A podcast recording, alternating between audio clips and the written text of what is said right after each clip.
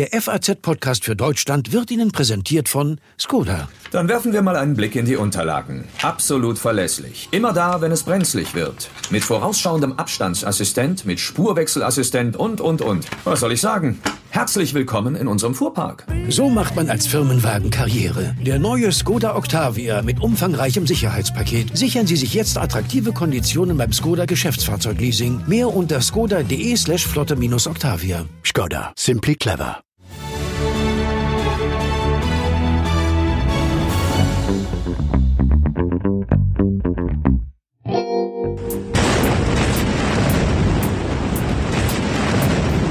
Die erschreckenden Bilder zu diesen Geräuschen, die wir gerade hören, die gehen heute um die Welt.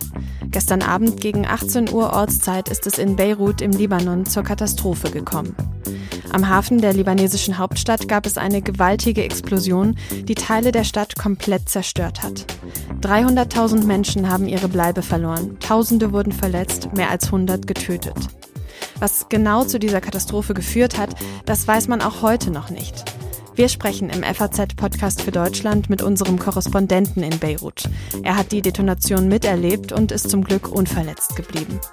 Heute ist Mittwoch, der 5. August 2020. Mein Name ist Tami Holderried. Hallo.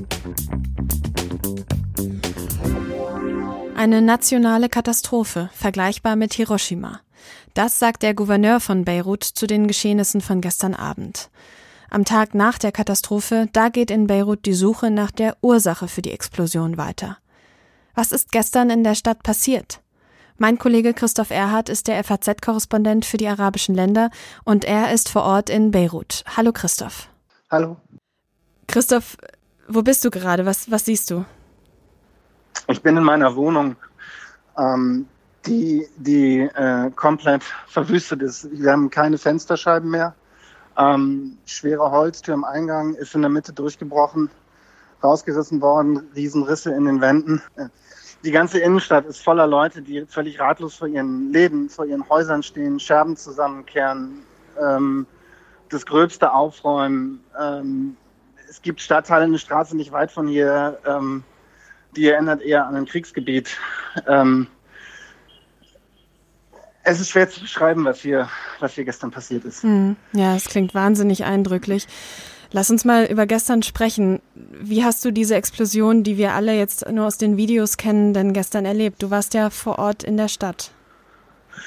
Ähm, wir waren in der Küche, haben das Abendessen vorbereitet und ähm, ich kann mich nicht an viel erinnern. Das, das ist dann wie so ein Film, aber ich weiß, es gab ein Geräusch und ähm, es war das erste Mal, also man hörte eine Detonation und da, da wackelte es schon und kurze Zeit später gab es eine zweite Detonation und auf einmal flogen uns hier in der Wohnung die Fensterscheiben äh, um die Ohren. Ähm, wir haben uns dann irgendwie auf die Kinder gestürzt, die Kinder rausgetragen, nur raus, raus ins Freie ähm, und äh, wussten aber überhaupt nicht, was passiert war. Mein erster Gedanke war vielleicht ein Luftangriff der Israelis, vielleicht eine Bombe. Ähm, ja, und dann sind wir erstmal alle raus, rausgestürzt und ähm, haben versucht, uns in Sicherheit zu bringen. Ähm, und die ganze Wohnung, wie gesagt, lag, lag in Trümmern. Also wir haben eine große, schwere Holztür, die, die, die in der Mitte durchgebrochen war. Es ist, ich kann mir nicht erklären, warum uns nichts passiert ist. Wir sind alle Gott sei Dank unversehrt. Viele Freunde sind verletzt, ähm, zum Teil schwer verletzt. Ähm, wir haben zum Glück äh, nicht wirklich einen Kratzer abbekommen und das für mich grenzt es an ein Wunder. Hm. Wo wohnt ihr denn? Wie kann man sich das vorstellen? Wohnt ihr sehr nah am Hafen, wo diese Explosion ja ihr Zentrum hatte? Ähm, wir wohnen relativ nah am Hafen. Also jetzt nicht äh, in der direkten Umgebung. Da gibt es durchaus Viertel, die sind sehr, sehr viel härter getroffen als, als, als, als unsere Gegend, aber schon, schon sehr, sehr nah. Mhm. Ähm, wir hatten einfach auch Glück, dass wir in einer alten Wohnung wohnen, die jetzt nicht wie in vielen Beiruter Apartments üblich äh, große Glasfronten hat. Das heißt, die Fenster sind relativ kleinteilig gewesen und das muss uns geschützt haben. Also ich, wie gesagt, es gibt nur noch wenige Bilder, die mir von diesem Moment in Erinnerung sind, aber ich sah eben Glassplitter auf mich äh, und die Kinder zufliegen. Ähm, aber die haben uns äh, scheinbar nichts, nichts anhaben können, womöglich eben auch, weil es altes, dünnes, brüchiges Glas war, das dann eben in kleinere Teile zersplittert ist. Ja. Ist, mal, es ist mir, es ist ein Wunder, dass uns nichts passiert ist. Jetzt hast du gesagt, ihr habt euch äh, versucht in Sicherheit zu bringen. Wo seid ihr hingeflüchtet? Wir sind erstmal einfach rausgerannt, ähm, einfach raus aus dem Haus, weil ähm, das, das ist, glaube ich, der Instinkt und wir wussten eben auch nicht, steht es noch, fällt es zusammen. Es war also eine, eine irrsinnige Detonation. Ähm, und äh, beim, beim, Haus gegenüber ist eine Kirche. Das war so mein zweiter Gedanke. Da ist eine Krypta unten drin. Vielleicht können wir da rein, wenn es schlimmer wird, wenn es weitere Explosionen gibt. Wie gesagt, wir wussten zu dem Zeitpunkt ja nicht, was das war. Es hätte vom Gefühl her genauso gut äh, ein Luftangriff sein können. Wir hatten hier die vorige Woche Spannung an der Grenze. Diese ganze äh, Bedrohung eines möglichen Kriegs schwebt eigentlich den ganzen Sommer schon über dem Land. Im Grunde genommen seit Jahren hat man das immer wieder mal der Gedanke war einfach nur raus aus dem Haus und im Zweifel irgendwo rein, wo man eben auch vor möglichen weiteren Detonationen sicher ist. Ähm, und wir haben dann ähm, die Kinder in ein Auto gesetzt, das auf einem Parkplatz gegenüber stand. Ähm, und, und haben eben draußen gewartet, äh, was passiert. Und als dann irgendwann klar war, es kommt jetzt nichts mehr nach, sind wir halt zurück ins Haus und haben einfach gegriffen, was wir nehmen konnten. Wertsachen, Geld, äh, und einfach alles erstmal ins Auto geschafft, Trinkwasser ähm, und dann uns Gedanken gemacht, so, wo gehen wir jetzt eigentlich hin? Jetzt ist es für dich ja eine besonders schwierige Situation gerade über ein Unglück einerseits zu berichten, von dem du ja aber auch selbst betroffen bist. Und trotzdem hast du jetzt seit gestern Abend quasi pausenlos für die FAZ berichtet. Wie, wie, wie fühlst du dich jetzt gerade damit? Unter Schock. Ähm, kann das schwer sagen. Vieles von dem kommt erst jetzt an. Und ich meine, bei, bei all dem, was uns passiert ist, es gibt Leute, die sind schwer verletzt. Ähm, es gibt Leute, die liegen im Koma, es gibt, es gibt Tote, es gibt Leute, die stehen vor dem Nichts. Wir sind immer noch in einer privilegierten Situation. Wir haben immer noch einen Pass, der uns im Zweifel erlaubt, auszureisen. Und das Schlimmste ist, sind, sind unsere, unsere Habseligkeiten. Also ähm, so dieses Unglück, was einem der selber widerfährt. Also erstens ist einem das noch nicht so ganz klar. Das sickert jetzt äh, in dem Moment, wo man durch seine verwüstete Wohnung geht, ein bisschen durch. Hm. Ähm, aber es, es, es fühlt sich schon merkwürdig an. Ich meine, ich bin äh, als Reporter in Krisengebieten, ähm, in Kriegsgebieten durch, ich weiß nicht, wie viele Wohnungen äh, gelaufen, die genauso aussahen nach Luftangriffen, äh, ähm, dass man dann irgendwann selbst derjenige ist äh, oder dass es dann irgendwann die eigene Wohnung ist, durch die man dann geht, ähm, das fühlt sich schon irgendwie so real an. Aber wie gesagt, ich glaube, es gibt Leute ähm, in diesem Land, die sind sehr, sehr viel härter getroffen davon als wir. Und es, ist, es sind Leute, die wirklich vor, vor, vor ihrer zerstörten Existenz äh, stehen. Und das ist mit dem, was wir hier durchleben, nicht, nicht, nicht zu vergleichen. Dann lass uns vielleicht mal darüber sprechen, was man denn bislang über diese Detonation weiß. Was ist passiert? Gesichert ist noch nichts und ähm, ich glaube, das wird dauern. Was sich auskristallisiert ist, dass eben ein Depot mit explosivem Material, mutmaßlich Ammoniumnitrat, das ist so die gängigste ähm, These, die hier vertreten wird. Und zwar reden wir von, ich glaube, 2700 Tonnen. Mhm, also riesige Mengen. Ähm, riesige Mengen in die Luft geflogen ist. Ähm, es gab vorher Berichte über einen Brand im Hafen. Also das scheint jetzt so die plausibelste Erklärung zu sein. Ähm, es ist wahnsinnig schwer, da jetzt abschließende, äh, sich, sich ein abschließendes Urteil zu bilden.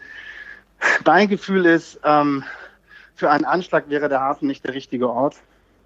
Ähm, ähm, also es spricht einiges dafür, dass es sich eben um ein solches Unglück handelt. Und ähm, so wie sich die Lage jetzt darstellt und ähm, wie gesagt, man weiß es nicht, aber ähm, scheint es wirklich eher das Symptom der hiesigen Achtlosigkeit und, und, und äh, Arroganz zu sein. Mhm. Weil das wäre jetzt genau meine nächste Frage gewesen. Ähm, wie kann das denn sein, dass äh, so ein hochexplosives Material in so großen Mengen, ähm, ja, ich sag's mal salopp, ganz einfach da rumliegt? Willkommen im Libanon.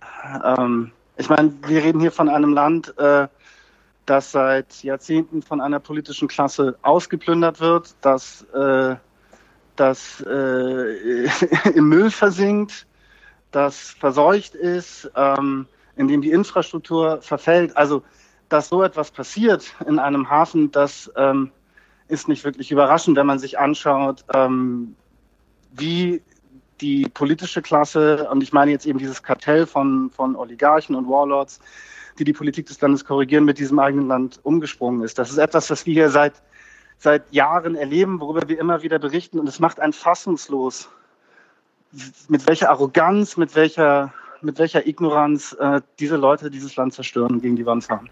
Erst recht natürlich, wenn das dann solche, solche Folgen nach sich zieht. Kann man denn das Ausmaß dieser Explosion jetzt schon einschätzen? Es ist, ich habe jetzt noch nicht äh, Gelegenheit gehabt, mir jetzt von überall ein, ein Bild der Lage zu machen. Das, was man so an, an Berichten bekommt, ähm, muss es sich um Kilometer entlang der Küste und eben auch Kilometer ins Landesinnere äh, handeln, also von, von, von einfach betroffen sind. Also der, Hafen, die Bilder aus dem Hafen zeigen, er ist, das ist ein Trümmerfeld. Ein riesiger Wie gesagt, Krater. Anliegende, genau, anliegende, anliegende Viertel sind, wie gesagt, auch komplett zerstört, Balkone runtergefallen, Autos einfach äh, in die Luft geworfen. Ähm, Im Grunde genommen die Innenstadt von, von Beirut ist, ist, ist, äh, ist zerstört, wenn man so will. Ähm, und äh, es lässt sich schwer absehen, welche mittelfristigen Folgen das hat. Der Hafen ist eine wichtige Lebensader. Wie gesagt, der Staat hat noch vor ein paar Monaten seinen Bankrott erklärt. Also wir stecken hier in einer der schlimmsten Wirtschaftskrisen, die das Land je erlebt hat. Wahrscheinlich die schlimmste, die das Land je erlebt hat. Es sind in den vergangenen Wochen die Zahl der Corona-Fälle drastisch hochgegangen. Man hatte das hier einigermaßen im Griff. Jetzt haben wir also hier quasi die anlaufende Corona-Welle. Wir haben innenpolitische Spannungen, wir haben eine völlig blockierte äh, Verhandlungen mit, den, mit dem Internationalen Währungsfonds, wir haben die Spannung mit Israel und auf all das noch jetzt eine solche Explosion. Und mit wem man auch spricht, die Leute sind fassungslos und hoffnungslos. Hast du denn schon Gelegenheit gehabt, mit Menschen auf der Straße, mit Beirutern zu sprechen? Ja, an dem Tag selber eben in meiner Straße natürlich. Ähm, und ähm, man telefoniert, man bekommt Anrufe, es rufen Leute an und sagen, kannst du mir helfen, meine Mutter zu finden? Ähm, Freunde äh, haben, haben äh, Tote zu betrauern. Ähm, das kriegt man natürlich, äh, das, das kriegt man natürlich mit. Und wie gesagt, so in dem unmittelbaren Umfeld in meiner Straße habe ich natürlich mich umgehört und äh, mit den Leuten da dann, dann, dann gesprochen. Wie ist die Situation denn jetzt in den Krankenhäusern gerade? Mittlerweile ähm, spricht das Rote Kreuz von über 4000 Verletzten und auch die Zahl der Todesopfer wird immer weiter nach oben korrigiert. Ich glaube, wir sind jetzt schon über 100. Ähm, wie, du hast gerade schon die Corona-Krise angesprochen. Wie kommen die Krankenhäuser mit dieser schieren Zahl klar? Schlecht. Ähm, Leute werden hier auf den Parkplätzen zum Teil behandelt, wenn sie nicht allzu schwer verletzt sind. Ähm, die Krankenhäuser sind eh am Limit gewesen. Wie gesagt, wir haben ja eine Wirtschaftskrise. Es ist massiv Personal entlassen worden. Ähm, Medikamentenvorräte galten als knapp. Es gab in den vergangenen Wochen immer wieder auch, äh, auch Warnungen aus dem Gesundheitssektor, ähm, dass man da was tun muss, dass, dass es nicht ausreicht. Es sind Krankenhäuser selbst äh, natürlich in den von den ganzen Schäden betroffenen äh, Vierteln, die also eben selber auch noch beschädigt worden sind durch die, durch die Detonation. Und äh, man hört es ja im Hintergrund. Also das, das Sirenengeheul ist jetzt seit, seit gestern Abend quasi das Grundrauschen hier. Ähm, die Lage ist verheerend. Ähm, wie, wie geht es denn jetzt weiter? Kann man schon, gibt es schon erste Reaktionen aus der Politik? Was soll die nächsten Tage passieren? die Politik, ja, der Ministerpräsident hat angekündigt, man werde die Schuldigen zur Rechenschaft ziehen. Ähm, es ist äh, ein, ein, Trauertag ausgerufen. Man hat den Ausnahmezustand verhängt. Äh, es ist überall jetzt Armee auf den Straßen. Die Armee soll, soll, soll für Ruhe sorgen. Momentan, glaube ich, leckt das Land seine Wunden. Ähm, die Frage ist eher, ähm, am Ende wird ein Schuldiger gefunden.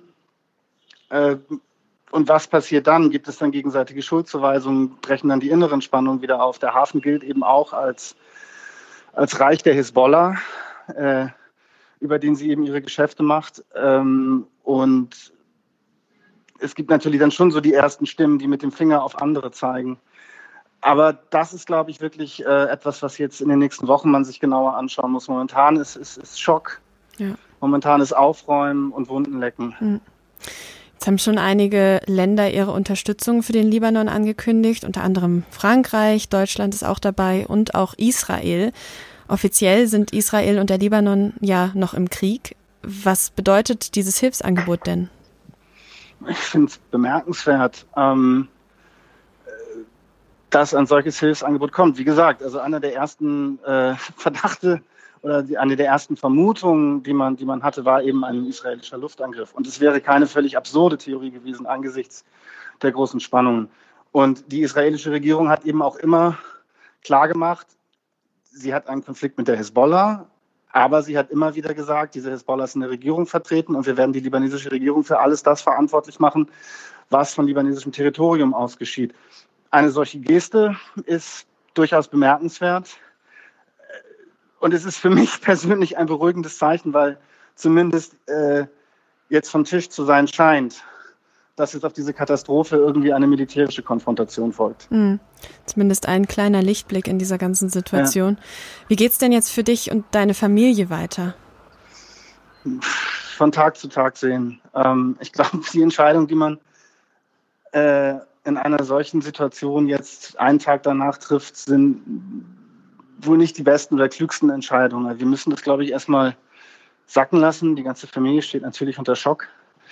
Ähm, wir müssen gucken, wie wir hier die Wohnung äh, äh, sichern. Die hat, wie gesagt, keine Türen und Fenster mehr. Und ähm, es kann natürlich schon sein, dass es irgendwann Leute gibt, die auf die Idee kommen, solche Wohnungen zu plündern.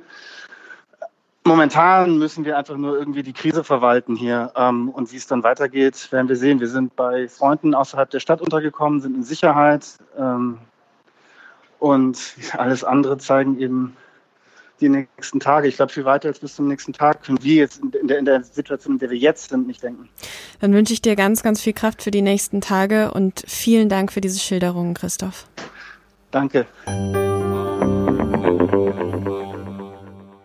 Man nennt sie auch brennbarer Salpeter. Das ist eine deutsche Bezeichnung für Ammoniumnitrat, also die Substanz, die mutmaßlich zu der verheerenden Explosion von Beirut geführt hat.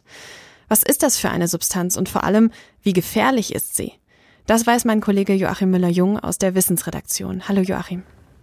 Hallo Tami. Joachim, was für eine Substanz ist Ammoniumnitrat denn überhaupt? Naja, es ist äh, in erster Linie so, wie es gehandelt wird und wie es industriell genutzt wird, ist es äh, so ein Granulat, so ein festes, farbloses, geruchloses, mehr oder weniger äh, Granulat. Äh, das aus einer Flüssigkeit hergestellt wird. Und diese Flüssigkeit ist dann auch Ammoniumnitrat und die entsteht in Ammoniumnitratfabriken oder in Stickstofffabriken, wie man das früher sagte, durch die Neutralisation, also quasi die Vermischung von Ammoniak mit Salpetersäure. Also es ist eigentlich ein Grundstoff, es ist ein chemischer Grundstoff, wenn man so will, der vielseitig äh, verwendbar ist, noch vielseitig genutzt wird. Er ist sogar ein Treibmittel für Airbags, wie ich gelesen habe.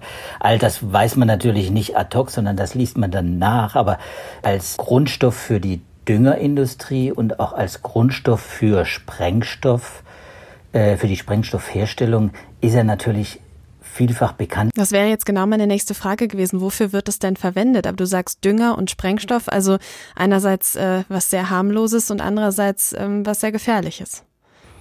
Ja, das kommt von den Eigenschaften dieses, äh, dieser Substanz. Es ist stickstoffhaltig, es ist, äh, wie der, du sagtest schon, ein brennbarer Salpeter. Es ist ein Nitrat, äh, das quasi in der Landwirtschaft äh, schon früh erkannt worden ist als wertvoller Zusatz, als Mineraldünger quasi, um äh, wirklich die Erträge zu steigern. Das hat man äh, Anfang des letzten Jahrhunderts schon sehr früh erkannt. Und was macht die Substanz jetzt so gefährlich? Ja, es sind ein paar Eigenschaften, die man dem Granulat so gar nicht ansieht. Äh, das ist ja insektenverpackt und das wird auch so äh, verschifft. Da muss man genau darauf achten, wie man sowas lagert. Das weiß man schon sehr lange und deswegen fällt Ammoniumnitrat bei uns zum Beispiel unter das äh, Sprengstoffgesetz. Da gibt es ganz bestimmte Sicherheitsbestimmungen, die eingehalten werden müssen wenn man das Zeug lagert oder wenn man es herstellt. Und das ist allerdings nicht überall so. Und da kann es eben passieren, wenn da die chemischen Rahmenbedingungen so sind, dass dieses Pulver, Granulat, äh, seine äh, Eigenschaften verändert, dann kann es zu chemischen Reaktionen kommen, die sind fatal. Und äh, das ist eben der Punkt, unter bestimmten Temperatur- und physikalischen Bedingungen, Druckbedingungen, kann sich Ammoniumnitrat verändern. Es kann quasi durch bestimmte äh, Veränderungen äh, innerhalb äh, dieser äh, Säcke quasi dazu führen, dass die, die Temperatur so über eine, eine bestimmte Schwelle erreicht und das dann zu einem explosiven Material wird. Das heißt, für die Explosion in Beirut müsste wahrscheinlich ein Feuer oder eine kleinere Explosion vorangegangen sein vor dieser größeren, verheerenden Explosion?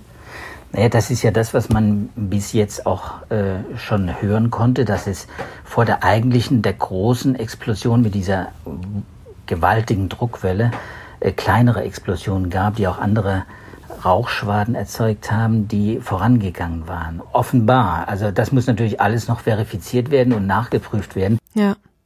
Sollte sich der Verdacht bestätigen, dann wäre Beirut nicht der erste Fall, in dem Ammoniumnitrat für eine große Katastrophe gesorgt hat. Welche anderen Fälle kennen wir denn? 1921, das ist eines der, der größten äh, Unglücke und eine der größten Explosionsschäden in der Geschichte überhaupt, wenn man Wikipedia da richtig deutet. Das wissen nicht mehr viele, aber es hat eben in Deutschland stattgefunden, in Ludwigshafen im, im Stadtteil Obbau, nämlich das Stickstoffwerk der BASF ist quasi explodiert, auch durch Ammoniumnitrat. Äh, Explosion. 595 Menschen wurden damals äh, getötet und, und 2000 wurden eben verletzt. Und da wurde auch ein Großteil äh, von Ludwigshafen auch tatsächlich auch ähnlich zerstört wie jetzt äh, in Beirut. Ne? Das war also auch eine gewaltige Explosion. 1947 äh, dann in Texas City, ähnlich wie jetzt in Beirut, war es der Hafen und da explodierten zwei Frachter, ein französischer und ein amerikanischer Frachter, gab es auch mehrere hundert Tote, Tausende von Verletzte. Auch da war äh, die waren die Zerstörungen ähnlich verheerend wie jetzt in Beirut. Und so kann man eigentlich, äh, findet man immer wieder äh, Beispiele, auch in China, in Nordkorea, immer wieder gibt es Beispiele, dass eben bei dieser Stickstoffdüngerproduktion es dann immer wieder auch zu solchen äh, Zwischenfällen gekommen war. Aber es ist eben, wie gesagt, glaube ich, oft äh, eine Unterschätzung äh, dieser Gefahr, dieses ja, Oxidationsmittel, das es halt ist, äh, das eben so harmlos, wie es daherkommt, als Granulat eben nicht äh, eingeschätzt wird von den, von den entsprechenden, die damit handeln und damit umgehen. Vielen Dank für das Gespräch, Joachim. Ja, gerne. Auch heute Nachmittag können wir noch nicht gesichert sagen, was tatsächlich zur Katastrophe von Beirut geführt hat. Das werden die nächsten Tage zeigen müssen. Was wir aber versprechen können, ist, dass wir Sie ständig updaten auf faz.net. Dort finden Sie immer aktuelle Informationen zu genau diesem Thema. Das war der FAZ-Podcast für Deutschland, heute am Mittwoch, den 5. August 2020. Mein Name ist Tami Holderried und ich wünsche Ihnen eine gute Zeit.